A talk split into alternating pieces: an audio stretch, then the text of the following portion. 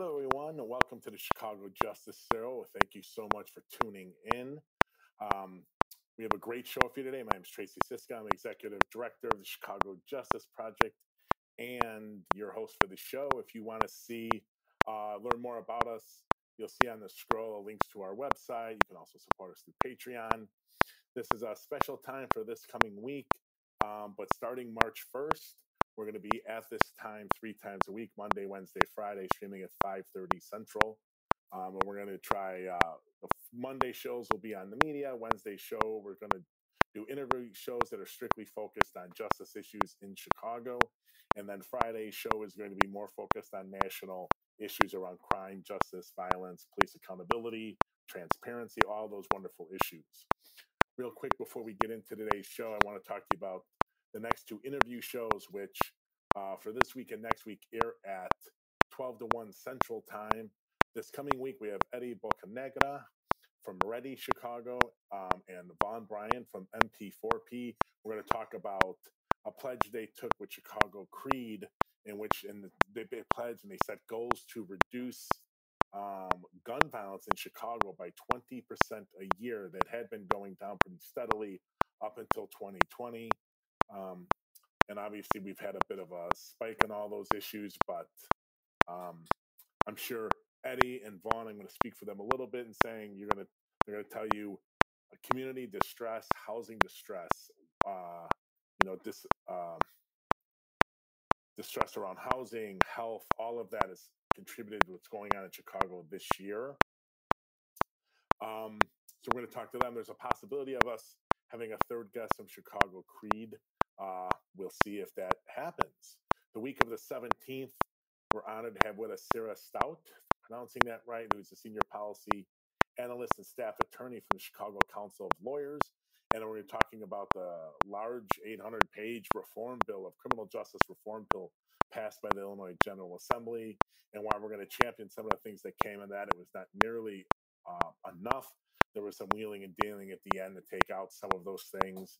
And we're going to talk about definitely about how it is not the end of um, policing and people aren't going to be running wild in the streets causing violence and how those reforms are a good step. But um, more steps need to be taken. So let's celebrate what we got, but we got to work towards um, significantly increasing those reforms. And where where CJP is very much um, for the Illinois General Assembly, the Cook County Board, and the Chicago City Council pushing those reforms.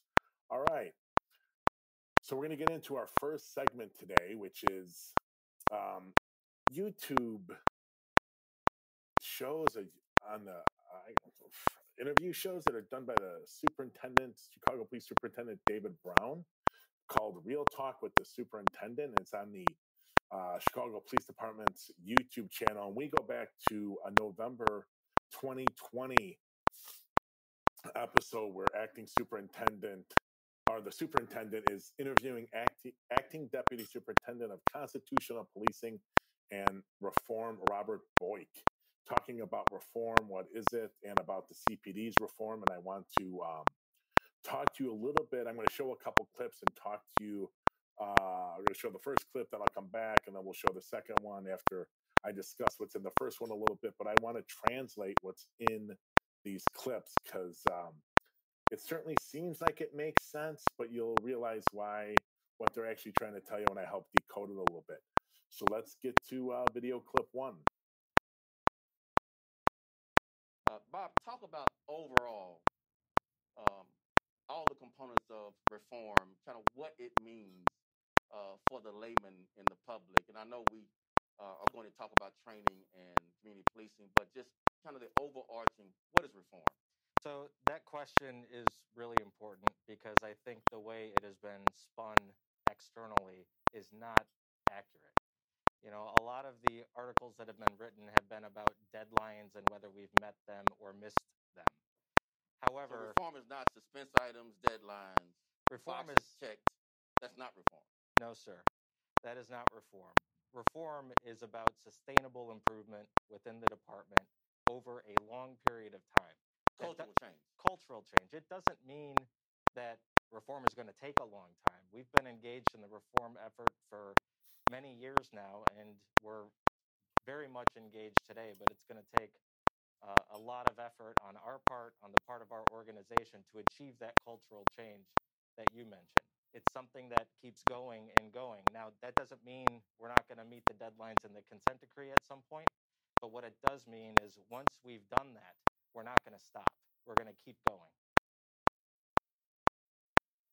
Okay, so there's a lot of a lot to unpack in there. What is reform? It's not about checking boxes. Well, of course, the Chicago Police Department is going to say that now because they've checked almost none of the boxes. For those that are catching up, uh, a couple years ago, a year and a half ago, two years ago, whatever that time frame was, the Chicago Police Department was put under a federal consent decree. It's basically a court ordered agreement uh, being overseen by a federal judge in the Northern District of Illinois, pushed by the Illinois Attorney General's office, Lisa Madigan, before she left office. And it's basically being overseen by a former state inspector general, if I remember her position, um, before she became uh, the monitor of the agreement, um, and how the CPD was living up to it or not. Um, they're way behind, massively, massively behind. Now, in the midst of this, obviously, there's been a pandemic civil unrest related to the effects of the pandemic, the effects of uh, George Floyd's murder, and I mean, you can go on and on um, with all Eric Garner's murder. Um, you can keep going on and on. Laquan McDonald's murder.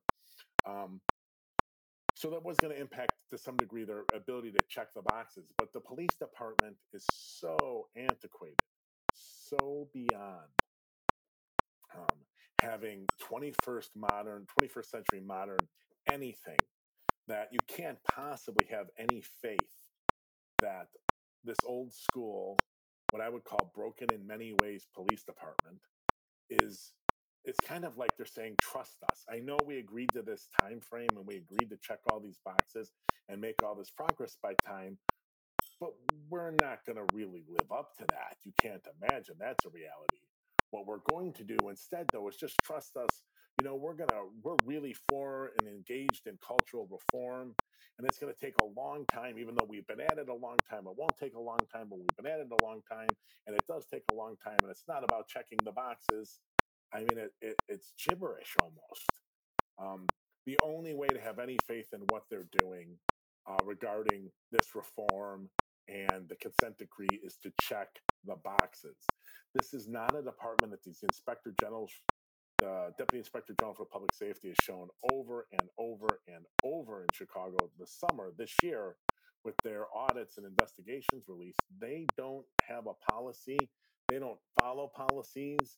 They can't get, they can't honestly, with any integrity across the board, uh, respond to subpoenas.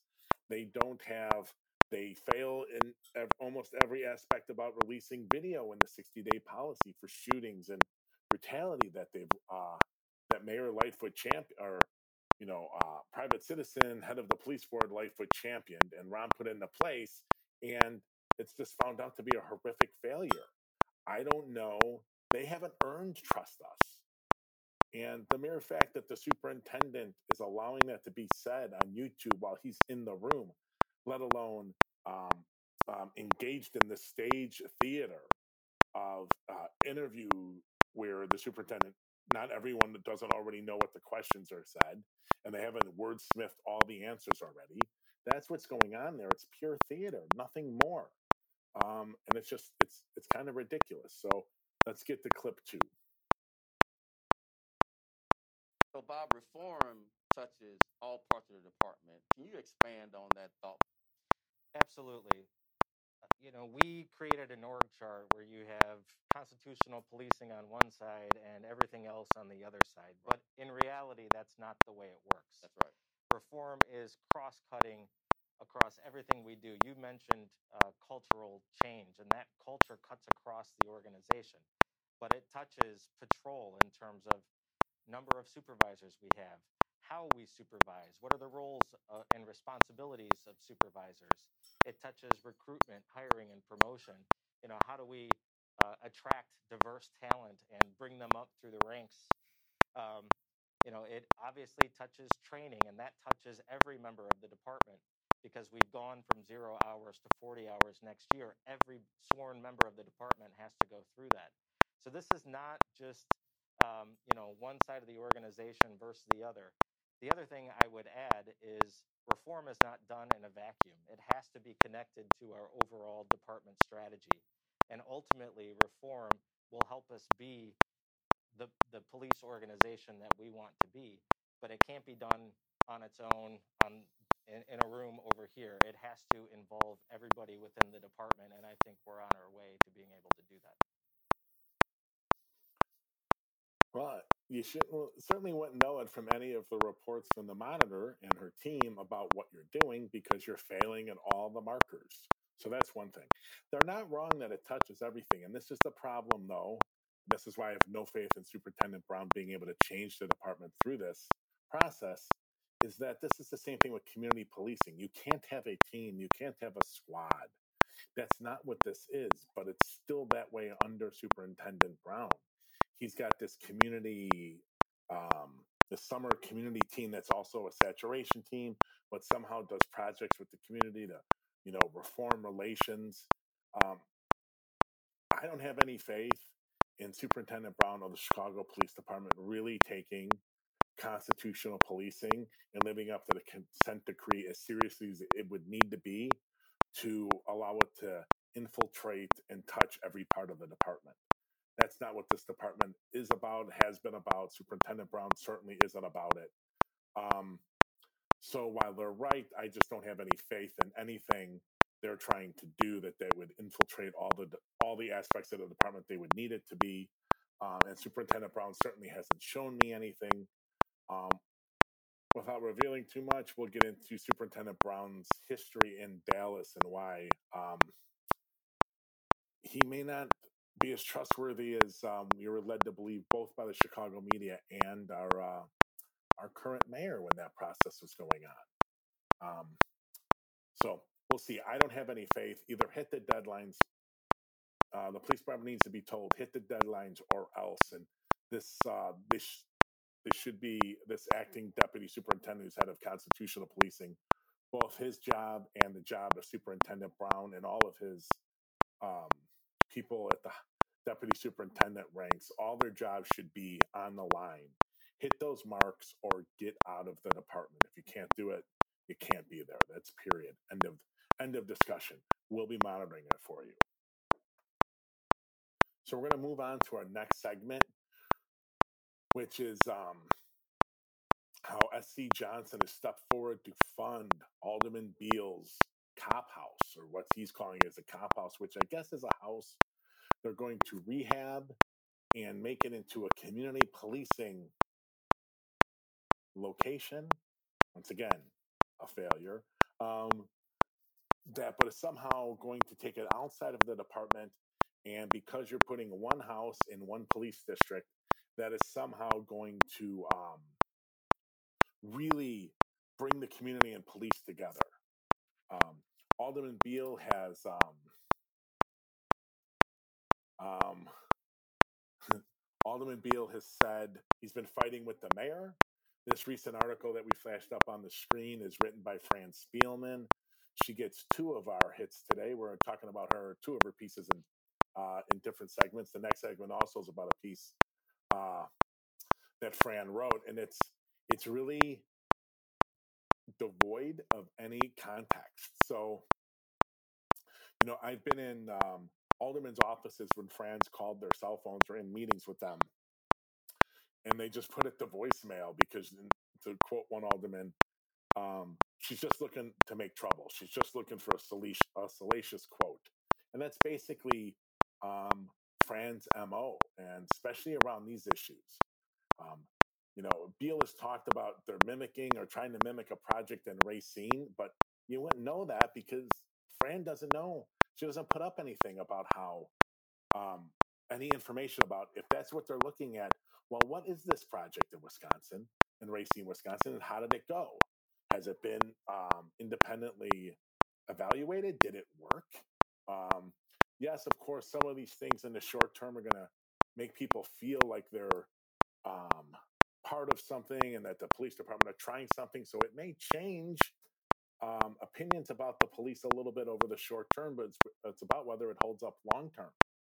Um, it'd be nice if we could have that data about you know what's going on. If this is a replication issue, what happened in Racine? Fran, make a call, do some research. That's really not her MO. Her MO is getting salacious quotes she can make a good headline out of.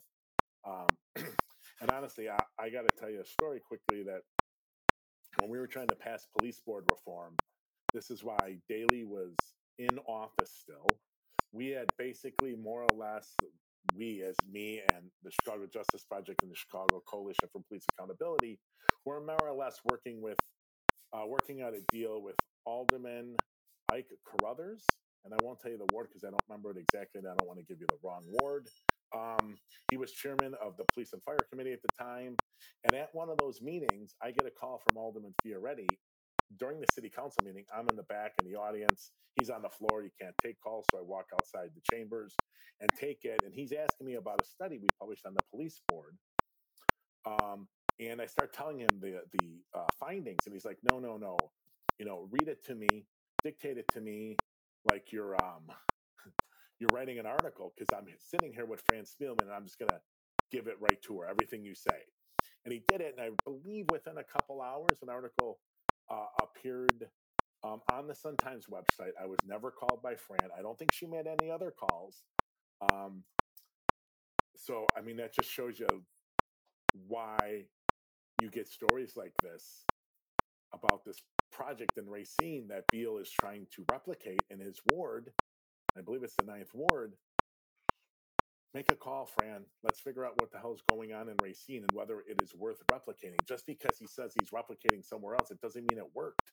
And if he tells you it works, how do you know he's telling you the truth? How do you know what the he knows what the hell he's talking about? Um, and so, just to wrap this up in a little bow, you got to remember, people, these aldermen, when something happens, Anjanette Young, Laquan McDonald, there's always talk about doing things, and they so rarely ever get anything done. Alderman Beale is a prime example because about maybe 14 months, somewhere in that range, 15 months, Alderman Beale was chair of the Police and Fire Committee under Richard Daley before Rahm came in for about 14, 15 months. And I can tell you, they did nothing on this issue, nothing around police accountability, zero. Beale's been on that committee, which is now called Public Safety, for a long time. What's he done? Nothing. Nothing. We have the data we're publishing in the spring on 20 years of their activities. Done nothing. This is what he does. And, you know, in the Anjanette Young hearing the, the Public Safety Committee had, he's talking very uh, uh, uh, seriously and strenuously about needing to get something done and need that they need the city's counting on us the people are counting us to do something um, and that's great alderman except for the fact that he wanted alderman beale wanted to outlaw no knock warrants we got to do something and it's even after superintendent brown is like i don't know what you're talking about the warrant wasn't a no knock warrant you could outlaw them but they're they're not going to make any difference in the case it isn't going to stop what happened to Anjanette Young from happening again did that stop him? Nope. He kept pushing. Let's do this. Let's do this. Let's ban no knock warrants. Even though, admittedly, it would have no impact.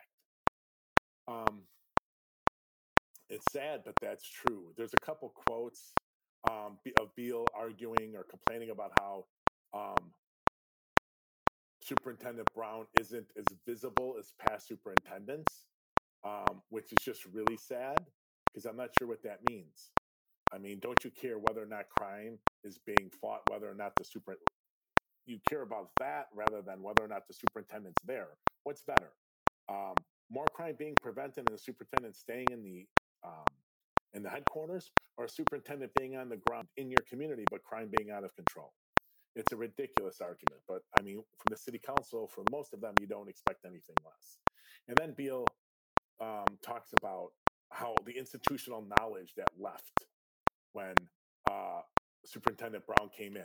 Um, police officials, especially senior police officials, leaving when a consent decree comes in and federal investigation and then a consent decree is not a shock. You know why the feds are in? Because your department is not working. Your many of your senior leaders are not doing their job, or and they've just toed the company line forever. Um, So them leaving, not a surprise. Um, that is not Superintendent Brown's issues. If you wanted all the leaders to say, then what was need what needed changing? When you need change, you bring in new leaders. That's how you get change. Um, but don't tell Alderman Beale that. Um, he, he, complains about the the uh, institutional knowledge lost. It's kind of uh, sad, really. Um, if you want change in the department, the leaders got to be changed. That is just the way, especially old school CPD leaders. So we're going to go on to our next segment. Another Franz Spielman article. Article: Alderman terrified constituents demand answers to carjacking spike. And in this one, another not good article, another just getting salacious quotes, and I want to read a couple to you here. Um, and this is going to we're going to criticize some aldermen here too. I've never seen us more united over an issue. Lincoln Park Alderman Michelle Michelle Smith, 43rd Ward. Congratulations, Alderman. And listen, carjackings, they're not good. No doubt about it. But you think you would have been equally united around finding solutions so that maybe murders like Laquan McDonald didn't happen again. Torture of John Burge, torturing suspects didn't happen again. I guess that's just not things they're united against. How about not selling the parking meters, not closing 50 schools, not closing the mental health clinics? These aldermen are oblivious to the fact that their decisions, their votes, which most of them voted for all of that, are causing the situation in the city, the circumstances, the social circumstances, the economic dire in a lot of these communities. Um, their votes are part of the reason they've created those circumstances and they're oblivious and they take no responsibility. It's time that they do. Here's one from Alderman Burnett, 27th Ward, a strong Daley Rahm voter. You could always count on his yes when they um, when they needed it. Use my tax increment financing money to buy a helicopter, man. Do what you have to do. Listen, this is such a typical response from aldermen. Spend any money you have to, possibly. Do what you have to do. Spend as much money possible on the criminal justice system. Throw all the money you possibly can at it, but solve the problem. We don't care. Now, where was he when it was time to vote on the selling the meters? Same thing with Alderman Smith. Where were they? Burnett's been around forever and a day. Where was he for all these things? He was lost. He was always a yes vote. Always a yes vote. Here's another one Pat Dowell, third ward. I don't think we're going to solve this problem by having 66 people on Zoom meeting in a subject matter hearing. I really don't feel like there's any reasonable outcomes that are going to come out of this today. Okay, maybe you know what? I don't think she's too wrong, but not doing anything. What did you what, what did you want done? I don't feel that I've received any information. Here we go. Once again, politicians that vote on things that create the circumstances for issues around crime and violence in the city taking no responsibility and passing the buck. I don't feel that I have received any information about what happened on the prosecution side. This is what my constituents constituents are looking for answers to. They want to know that people are committing these crimes are being dealt with by the criminal justice system. Yep. Once again, don't look at us. Keep it in this narrow. I'm going to focus the camera for you, but where you should be looking for blame. It's Kim's Foxx problem. It's not ours. It's not me for voting for meters. It's not me for closing mental health clinics, helping close the mental closing 50 schools in the most underserved communities in Chicago. By the way, the same place that you closed the schools, you closed the mental health clinics. Good job, Alderman. Um, it's not for us being a yes vote for everything Rahm and Daley wanted, just about. Um, it's the criminal justice system's problem. It's their fault. We need political responsibility. We need politicians to take responsibility for what they vote on. This is something in the Chicago Justice Show we talked about on June 30th with Professor Barry Friedman from the Policing Project at NYU, and we're going to look at a clip of him and I talking about it.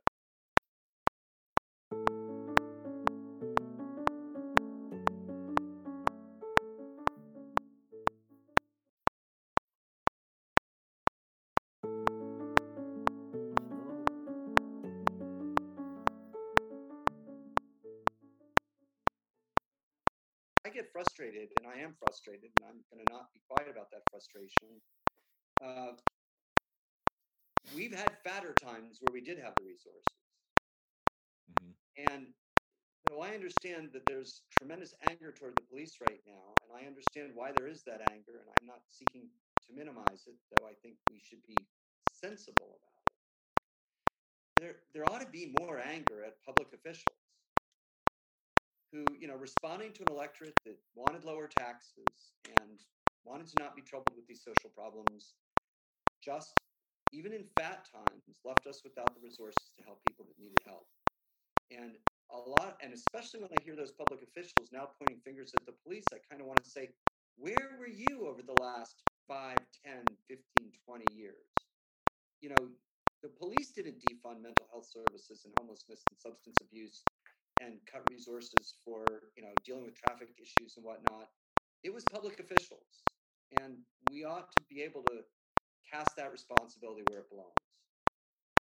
I 100% agree with that. And I have been pushing long and hard for local officials to be held accountable for their financial the financial lack of regulation or their financial what they approve in local jurisdictions especially in chicago because where we're concentrating right now but there is to me there's an absolute correlation between some of the votes they've taken on financial issues cutting taxes defunding things and the situation we now find ourselves in. And i think it's uh, completely hypocritical for them to blame blame this all on the police because the, some of them have been in 10 15 20 years and they have a long history of votes on those issues that have have significantly contributed to the situation we're in the mayor didn't in chicago for example the mayor didn't defund mental health all by himself. He did not defund homelessness. He did not fund defund the schools all by himself. Those budgets were voted on and i i would love to see those political officials held to account um, and, and to take some ownership over what's been happening.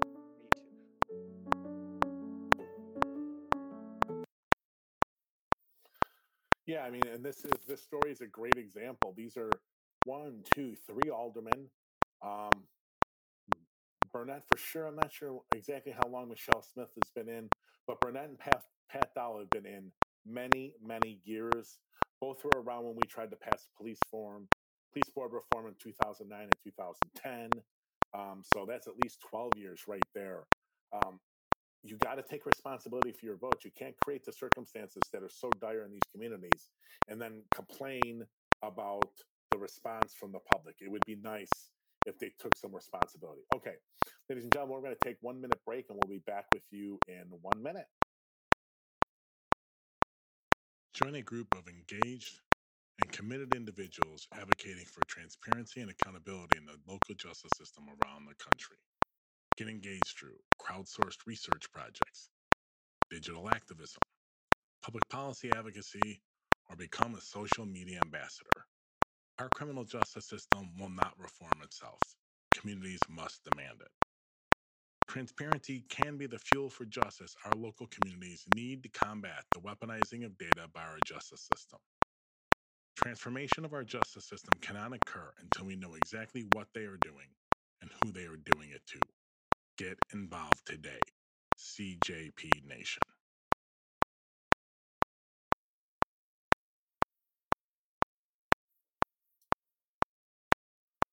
All right, everyone, welcome back. Thank you so much for being with us. Our next segment is an article from Pascal Sabino from Block Club Chicago. West Side Violence Prevention Groups helping CPS design alternatives to cops in schools, a whole different way of them doing things. You know, it's a pretty good article. And I'm going to say that what I find sad about this is um, that this isn't more of a citywide issue. This idea of community organizations coming together, finding ways to um, deal with and combat what's going on in schools and getting away from this police only response. I remember years ago, Jonathan Peck from the Southwest Youth Collaborative in Marquette Park talked to me. He was on our uh, advisory board for many years. And he talked to me about how, you know, the police at that point, one of the district commanders they they operated in several districts, I believe, or maybe multiple district commanders had come to um, SWIC, Southwest Youth Club. I think that's what their name uh, acronym was pronounced, but came to Southwest Youth Collaborative and were looking for ways to stop getting teachers to call the police on every single thing that happened. Disrespecting a, an, uh, uh, a teacher was grounds for the police being called. And when you now station cops in all these schools, that's a huge problem, right? And Mayor Lightfoot had an opportunity this summer in response to George Floyd, in response to the calls to defund police, to really come out and start a citywide dialogue on all of this. Um, getting cops out of schools, coming up with alternative response systems, and and unfortunately, what's happened is more or less um, some of that is occurring, but it's occurring almost um, in the shadows instead of being in the light. Excuse me. It should not just be a few community organizations work working behind closed doors. This should be a bigger, um, more community-based um, endeavor, so that people know what's going on and can have some input in it and feel satisfied in the process. This is not what's happening. Um, there is an alternative response uh, prototype project, I believe, going on in one of the police districts. Um, and I don't remember which one it is right off the top of my head, but it shouldn't be happening in secret. Um, if these, if we're going to go down these paths, it should be done in public. But you know, when you get politicians that are worried about getting reelected, this stuff always happens in the shadows. Um, it's unfortunately the way it's done, and this is how it was done under Daley. This is how it's done under Rahm. This is how it's being done under Lightfoot. This is uh, shadow politics at its best, and that's a sad thing. This may be a great idea that's involving Build Chicago in it, um, but we just need more sunshine about what's going on and who's involved and what is being proposed, and then prototyping it to see if it works. Um, we don't need this stuff going on behind closed doors, but that's the way politicians in Chicago and unfortunately Lightfoot is still infected by the political bug. Um, I do think candidate Lightfoot would be upset with what some of the things Mayor Lightfoot is doing. Okay, our next segment is about a Mary Mitchell article or column, I guess. It's not really an article. She's a columnist uh, entitled Rash of Teen Carjacking Shows It's Time to Expand the Meaning of Neglect Abuse by Minors. Yeah, there's no doubt, it seems from the data, anyways, that a lot of what's going on is actually a lot of the things around carjackings is actually the youth doing it. And that's definitely a problem. But the biggest problem with her column is that once again, it's like the politicians, like Burnett and Dowell and uh, um, Michelle Smith. It's about inner inner. Um, instead of empowering communities and and uh, finding resources for families to live in better circumstances and to have more resources on a whole variety of subjects on to deal with drugs addiction, mental health, uh, the schools, uh, building up and empowering their communities. What do we get? We get a call by Mary Mitchell to expand the power and reach of the state by increasing the reach of the Department of Children and Family Services. That's what you're talking about, right? Um, when you increase the or expand the definition of neglect and abuse, you're talking about DCFS, the Department of Children and Family Services, getting involved. And I am not sure if that's actually leading to better outcomes for these kids. That money might be just better spent flat out um, in resources for the community and to make the lives in these homes better, to provide more opportunity, more training, more education, better access to mental health treatment, better access to drug treatment. Um, I am pretty convinced that that would be a better way of doing it. Um, more jails, prisons, incarceration, uh, more um, prison, more criminal justice, uh, criminal justice sanctions, um, is not going to do it. But um, it seems like the Sun Times columnist might be um, out of fresh ideas other than increase the criminal justice system, increase the power of DCFS, which is like a subsection of the criminal justice system, in my view. Um, so very sad. We're going to keep an eye on that. That is not going to be a long term solution to the carjacking problem in Chicago. That's for sure. Our next segment um, talks about a article from the it's about the article from the Sun Times. CPD officer accused of handcuffing man in 2019 charged with official misconduct. And I want to talk about two quotes specifically in this article. Um, Garcia then placed his hands over the man's neck for more than 10 seconds. I think he got in the back seat with him in the car, making it diff- difficult for the man to breathe, prosecutor said. The officer's partner went around the car and got in the other side to remove Garcia's hands, the prosecutor said. Now, as we talked about um, two weeks from now, two weeks from Wednesday, having Sarah Staudt from the Chicago Council Lawyers on to talk about reforms that were passed by the General Assembly. This is a reform um, that needs to be beefed up. Um, did this officer, did the Garcia's partner, and this would have been context for the article, was he disciplined for um, well, first of all, did he report that Garcia put his hands on this man's neck for no reason? Did he? Did he report it? And if he didn't report it, was he disciplined for it? Because that's that's meaningful context in this article, right? Um, I know that in the reforms, um, if an officer turns off his body camera, for instance, on purpose, that's now could be a class three felony. And I also think if they sign a false police report, that can be a class three felony. I think we are looking at a prime example of what needs to be included in that, and that is did this officer fail to report an assault and a battery by a fellow officer? Um, we don't exactly know because Matthew Hendrickson's article doesn't tell us. Um, it would be nice if that kind of context was in this article so we knew. And I'm going to give you one more quote here. Prosecutors later decided to revisit the case upon further review of the facts, evidence, and law. We believe uh, we can now meet our burden of proof and move forward with charges, a spokesman for the state's attorney said.